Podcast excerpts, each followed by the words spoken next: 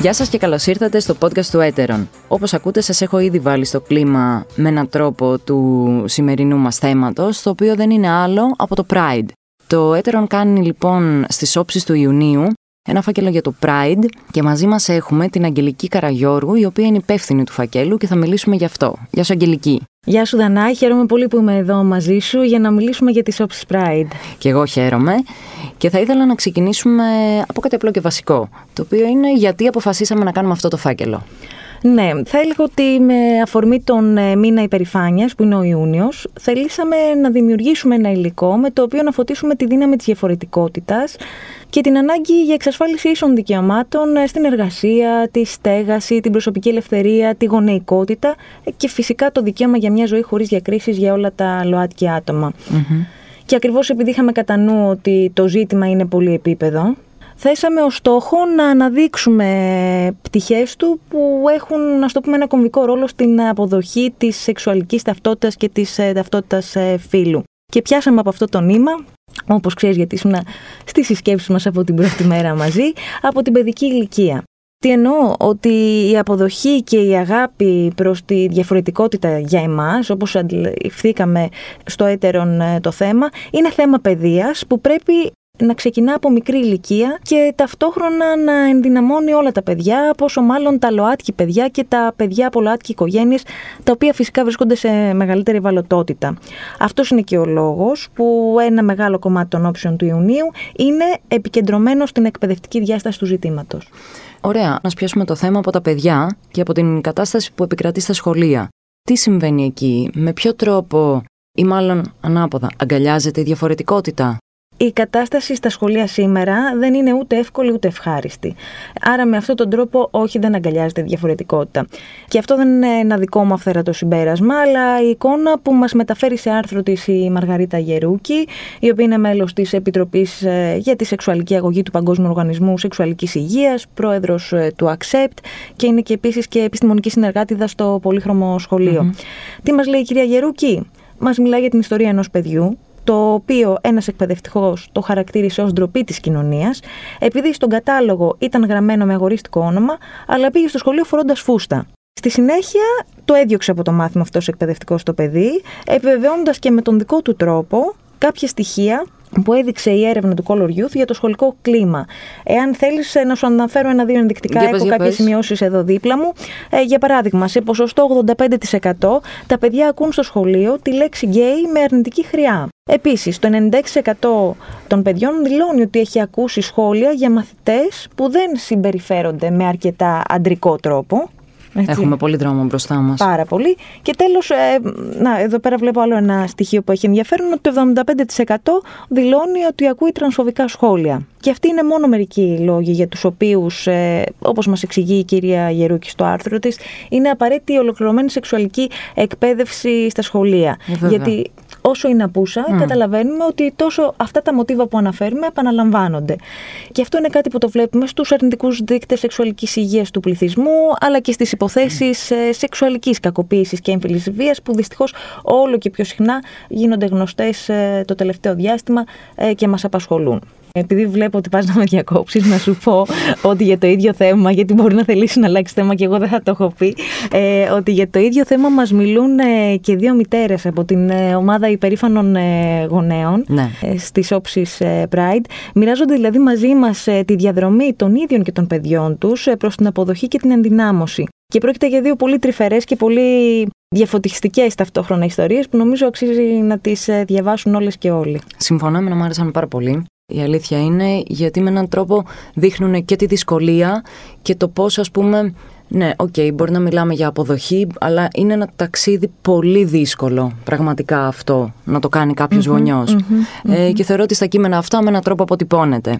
Ε... Και πηγαίνει βήμα-βήμα από τις πρώτες παρατηρήσεις των παιδιών, αναφορές. Σωστό, σωστό. Τώρα όμως θα αλλάξω θέμα. λίγο, λίγο.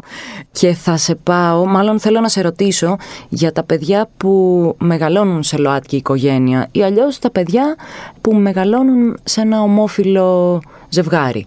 Ναι. Δανάει τα παιδιά αυτά, αν ε, δεν ενημερωθεί και δεν προετοιμαστεί σωστά η κοινωνία και δεν ξεκινήσει η αγάπη και η αποδοχή προς τη διαφορετικότητα που συζητάμε τόση ώρα, ενδεχομένως να είναι σε λίγα χρόνια εξίσου εκτεθειμένα σε περιστατικά διακρίσεων και bullying. Και βεβαίως δεν είναι μόνο αυτό, διότι αυτά τα παιδιά, όπως και ο ένας ε, ή η μία από τις δύο ή τους δύο γονεί τους που δεν αναγνωρίζεται από το κράτος, ο λεγόμενος ή η λεγόμενη αόρατος ε, γονέας, αόρατη, είναι εκτεθειμένα στις απρόβλεπτες καταστάσεις της ζωής. Να σου δώσω ένα παράδειγμα για να γίνω πιο σαφής. Αν ο ένας ή η μία γονέας που έχει υιοθετήσει το παιδί, που είναι το βιολογικό του παιδί, πεθάνει. Η επιμέλεια δεν πάει στον άλλο γονέα, ή στην άλλη γονέα, αλλά στον πρώτο συγγενή εξαίματο. Αντιλαμβάνεσαι λοιπόν ότι η ζωή ενός παιδιού μπορεί να αλλάξει από τη μία στιγμή στην άλλη, όχι μόνο λόγω της απώλειας δηλαδή του γονέα, αλλά και γιατί αντί να μεγαλώνει με τον δεύτερο γονέα, να πρέπει να μεγαλώσει με τη γιαγιά και τον παππού ή σε κάποιο ίδρυμα αν αυτοί οι άνθρωποι δεν υπάρχουν. Και ενώ το ξαναλέω, θα είναι εν ζωή ο δεύτερος ή η δεύτερη γονέας. Να προσθέσω αυτό που λες, ότι επειδή πρόσφατα είχα αυτή την κουβέντα, πράγματι και μάλιστα πολλοί κόσμος δεν το έχει καταλάβει ότι συμβαίνει αυτό. Δηλαδή, αν δύο άνθρωποι μεγαλώνουν μαζί ένα έχουν το ίδιο φίλο και συμβεί κάτι στον βιολογικό γονέα του παιδιού, πραγματικά ο δεύτερος δεν έχει κανένα δικαίωμα πάνω στο παιδί που μεγαλώνει 3, 4, 5, 10 όσα χρόνια ε, στο σπίτι του. Και που το παιδί αναγνωρίζει και αυτόν ή αυτήν όσο τον γονιό ακριβώς, του. Ακριβώς, Και να προσθέσω ότι ακόμα κι αν ο γονέας, ο βιολογικός, έχει κάνει ας πούμε μια διαθήκη ή κάτι τέτοιο, μπορεί οποιοδήποτε συγγενής, δεν πάει να είναι τρίτο ξάδερφος, να την προσβαλει και στην πραγματικότητα δηλαδή θα το κερδίσει. Ακριβώς και θα πάρει, ξέρω εγώ, το παιδί και τα λοιπά, γιατί ακριβώς όπως είπες, η κοινωνία δεν είναι έτοιμη. Όχι. Συγγνώμη. Η κοινωνία, μπορεί... αυτό. η κοινωνία φαίνεται ότι μπορεί να είναι και έτοιμη. Το έδειξε και μια πρόσφατη έρευνα του Έτερον στο project για την ε, οικονομική δικαιοσύνη που κάναμε, που δείχνει ότι όλο και πιο νέοι άνθρωποι είναι υπέρ της ε, τεκνοθεσία από ομόφυλα ζευγάρια. Μ' αρέσει ε, σου θυμίζω ότι οι πιο νέοι είναι σε ποσοστό 70%. Κάτι είναι κάτι πολύ σημαντικό. Ωστόσο, για τις ε, δυσκολίες που λέγαμε και τις επιπτώσεις που μπορεί να έχει στη ζωή ενός παιδιού η μη αναγνώριση και των δύο γονιών του από το κράτος, αλλά και τις αγωνίες με τις οποίες έρχονται αντιμέτωποι οι αόρατοι γονείς. Όλα αυτά μας τα περιγράφει σε συνέντευξή του ο ηθοποιός Μιχάλης Οικονόμου, ο οποίος τα τελευταία τέσσερα χρόνια μεγαλώνει με τον σύντροφό του τον γιο τους. Να σου πω όμως κάτι. Εγώ αυτό που ναι. καταλαβαίνω με βάση όλα αυτά που συζητάμε είναι ότι κάπως τελικά τα ανθρώπινα δικαιώματα δεν είναι τόσο καθολικά, ε, ούτε αδιαπραγμάτευτα. Τι λες; Δυστυχώς έχεις δίκιο. Ε, στην Ελλάδα μπορούμε να μιλήσουμε για πολίτες δύο ταχυτήτων. Και σε θα... Συγγνώμη, σε πολλά Και όχι μόνο για το θέμα που συζητάμε. Ε, ναι, ναι, συγγνώμη, συγγνώμη. Ε, ναι, συμφωνώ. Πάντως είναι σαφές ότι έχουμε πολίτες δύο ταχυτήτων και είναι μια φράση που δεν χρησιμοποιώ μόνο εγώ ή φαντάζομαι ότι θα συμφωνήσεις εσύ για να περιγράψω την κατάσταση, αλλά τη χρησιμοποιούν και όσοι ε, γνωρίζουν, επαγγελματίες δηλαδή του χώρου, αλλά και άνθρωποι που τη βιώνουν αυτή την κατάσταση. Η Χριστιανά Γενατά, ε, η Μέρη Χιόνι και η Έλενα Όλγα Χριστίδη από το Ορλάντο, τον επιστημονικό φορέα Ορλάντο, οι οποίες απαντούν στο QA που έχουμε και φιλοξενούμε στις ε, όψεις ε, για το Pride, επισημαίνουν ότι ακόμα και στο σύμφωνο συμβίωσης για τα ομόφυλα ζευγάρια δεν συμπεριλαμβάνεται το δικαίωμα της τεχνοθεσίας και αναγνώρισης της γονεϊκότητας των δύο γονιών για τα παιδιά που αποκτούνται μέσα σε αυτό, όπως λέγαμε νωρίτερα, αλλά ούτε συμπεριλαμβάνεται η πρόσβαση σε υπηρεσίες υποβοηθούμενη αναπαραγωγής. Αντίστοιχα νομικά κενά επισημαίνει και ο κύριος Οικονόμου, προκειμένου να καταδείξει για το πόσο άνηση είναι η κοινωνία, ο ηθοποιός Μιχάλης ο οποίος, για παράδειγμα, σχολιάζοντας ε, σε κάποιο σημείο τη συνέντευξη τα σενάρια που κυκλοφορούν τελευταία για ενδεχόμενο νομοσχέδιο που μπορεί να έρθει στη Βουλή και το οποίο θα φέρει ενδεχομένως τον πολιτικό που γάμο. Μιλούσε για, μπράβο, για τον πολιτικό ζευγάρια. γάμο, θυμάμαι το πρωτοσέλιδο. Ναι, επισημαίνει ότι κάτι τέτοιο θα πρέπει να έρθει πακέτο με το δικαίωμα στην εκτρονοθεσία. Γιατί ακριβώς αγγίζει και το οικογενειακό δίκαιο.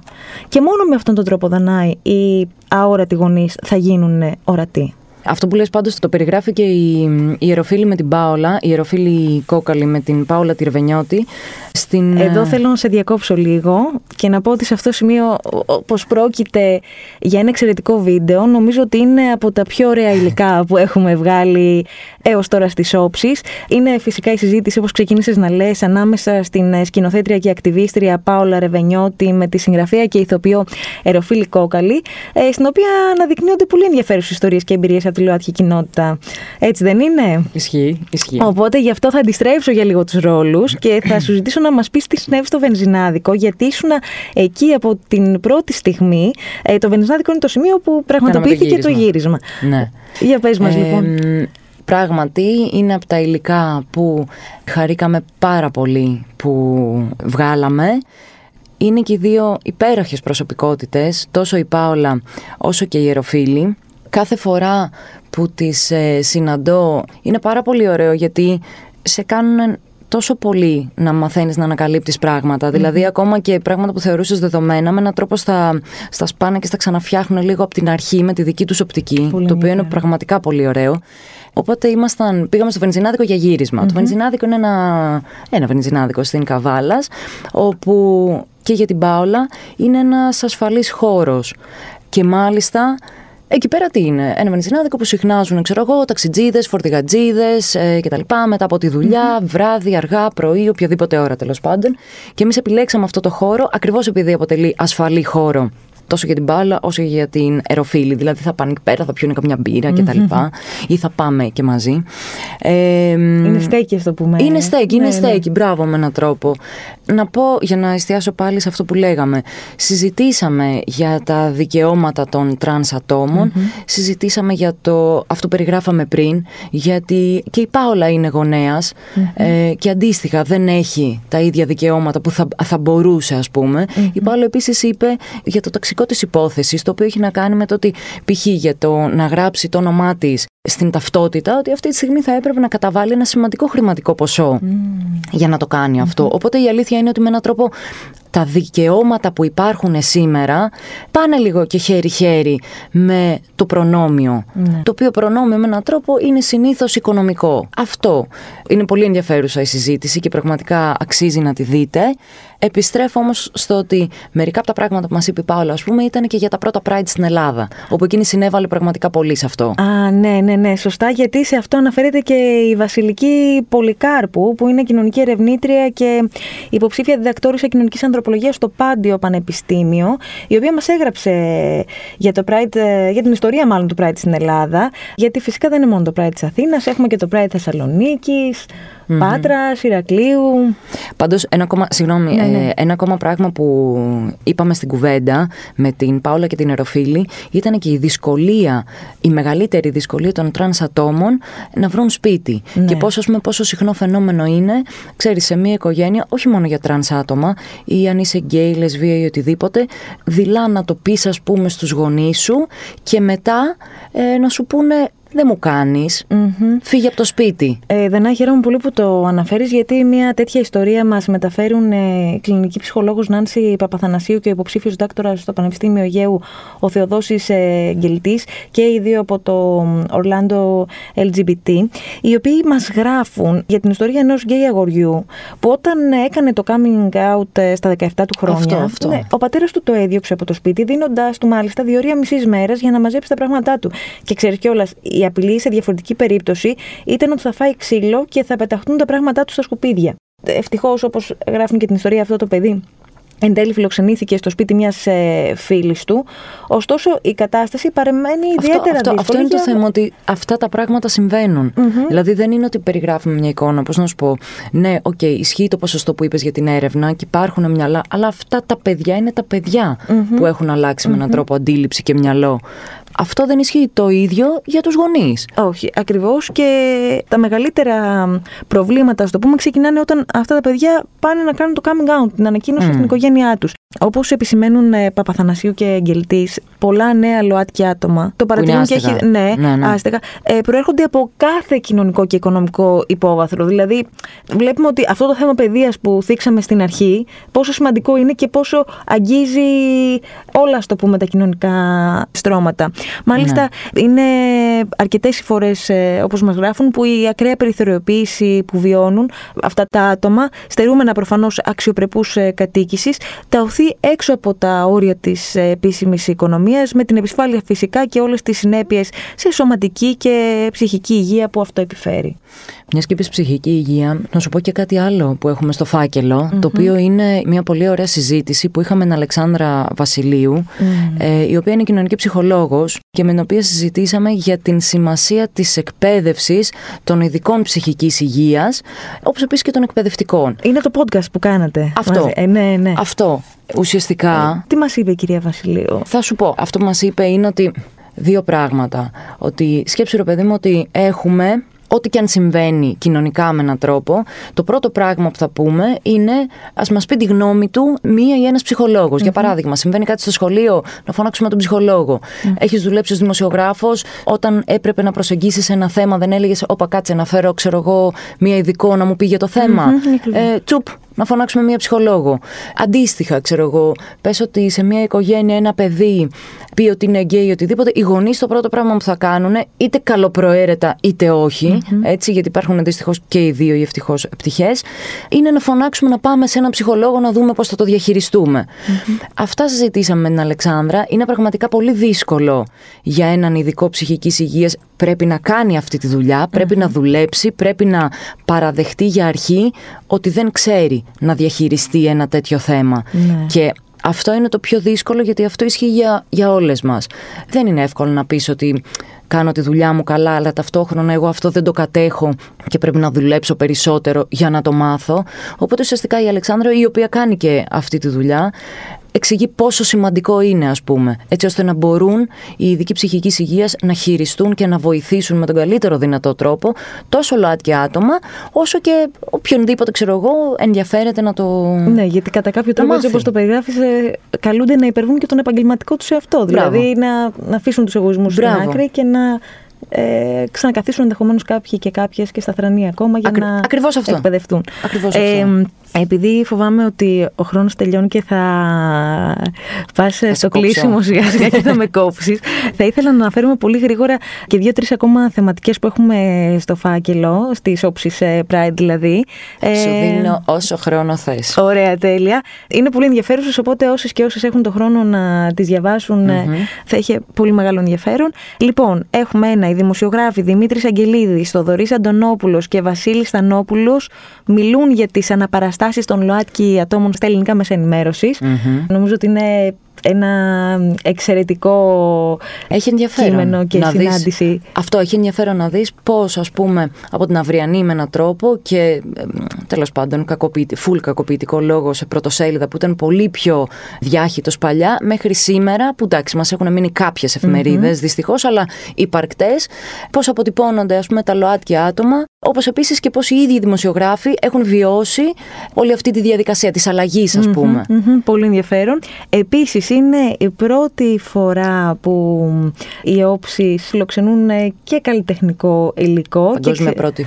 Ναι, αναφέρομαι, τι, τι, αναφέρομαι στην κολομβιανή φωτογράφο την ε, Βαλεντίνα Πραντάλφ, η οποία φωτογραφίζει αποκλειστικά για το έτερον ΛΟΑΤΚΙ ζευγάρια στην Κολομβία και συζητά μαζί τους για το πώς έχει αλλάξει τη ζωή τους στο νέο νομικό πλαίσιο στη χώρα, το οποίο μεταξύ άλλων τους εξασφαλίζει και το δικαίωμα στη νομική αλλαγή φύλου. Δηλαδή είναι και η δυσκολία που περιέγραφες ε, νωρίτερα που έλεγε Σωστά. η Πάουλα. Σωστά. Ε, πολύ ενδιαφέρουσες και οι συζητήσεις και οι φωτογραφίες και Πραγματικά, ναι. Και last but not least, ε, θέλω να αναφερθώ και στο podcast με την ψυχολόγο Έλενα Όλγα Χριστίδη και εσένα, η οποία είναι επιστημονικά συνυπεύθυνη του Ορλάντο LGBT και συζητά μαζί σου είναι το τρίτο για, στη σειρά. Ναι, για το pink washing και για τον τρόπο με τον οποίο.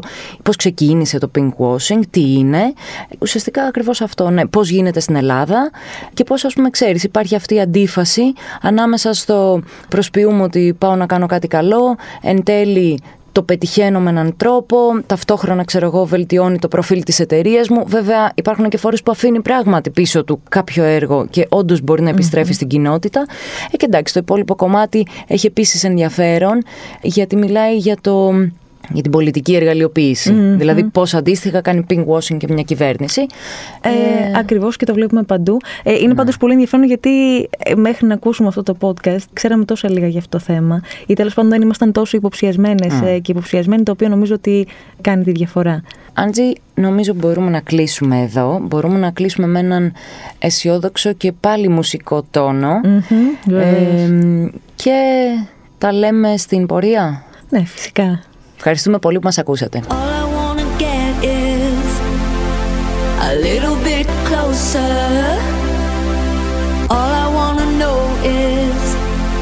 Can you come a little closer?